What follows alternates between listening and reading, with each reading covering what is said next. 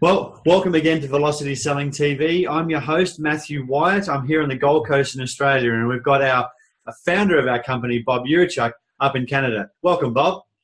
Yeah, thank you, Matthew. Great to be back here again. Fantastic. Hey, look, Bob, you know, we've covered a lot of things over the last 16 episodes. Today, we're going to be talking about attitude towards your organization. This is episode 17. So, we're going to be talking about attitude towards your organization and how that actually affects your bottom line.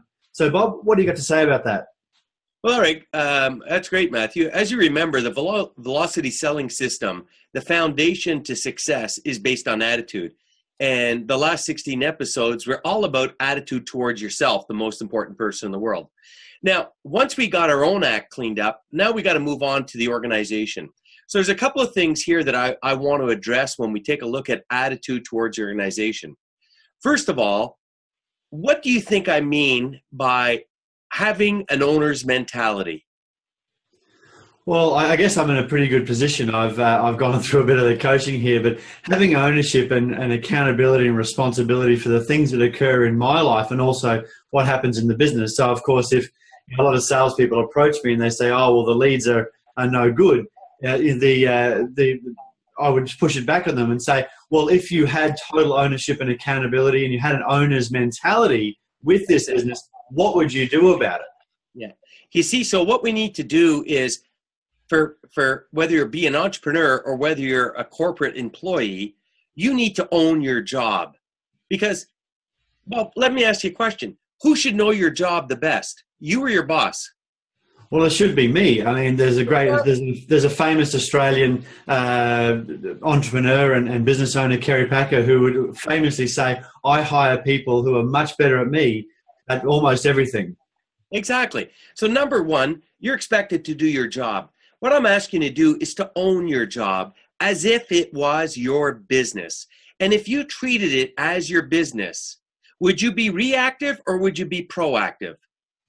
Well, being a understanding your own job really well, you would understand the, the story arc or the things that have got to happen. So you absolutely have to be 100% in control and, and be proactive about things.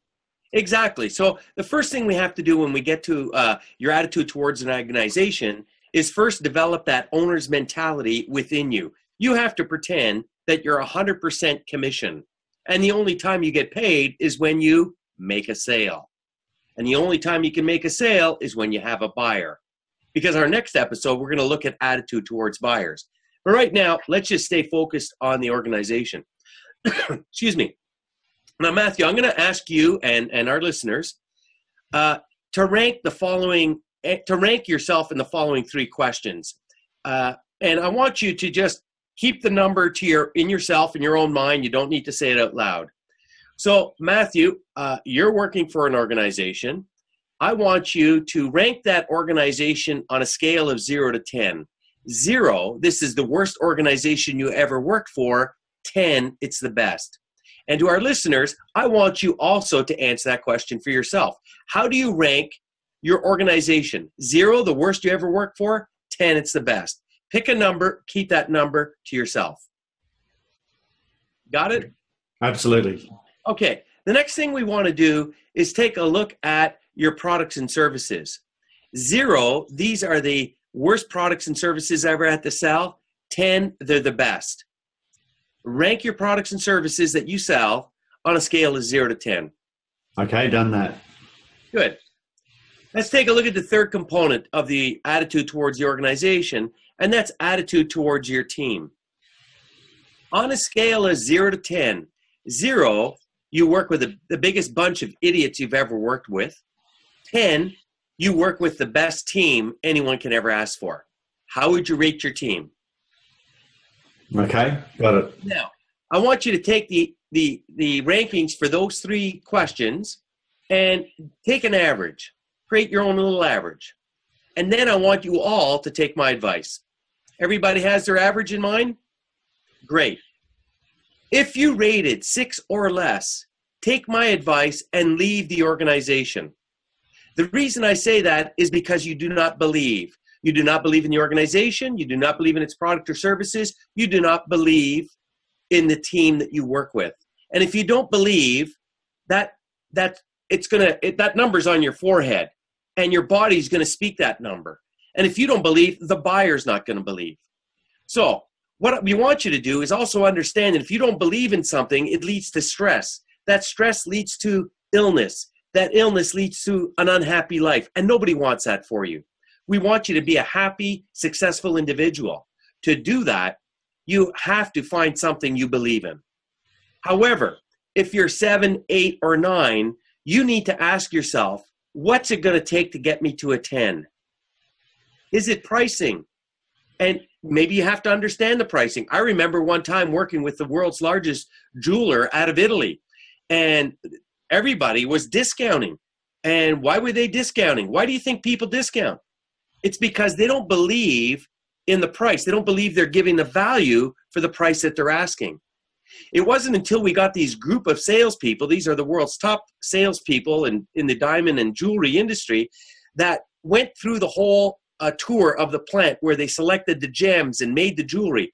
And only after that tour did they realize that they are getting good value for their money, that that was a day that discounting ended in all stores around the world. Because we got them up to a 10 to believe in the quality of the product and services. And this is the kind of thing we're talking about. So if you're a seven, eight, or nine, what's missing? What's it going to get to get you a 10? Talk to your uh, peers, talk to your coworkers, talk to your boss, talk to others, and try to get an understanding, get yourself up to a 10. Because when you hit that 10, that's when you perform like a 10. And that's getting over it and moving forward.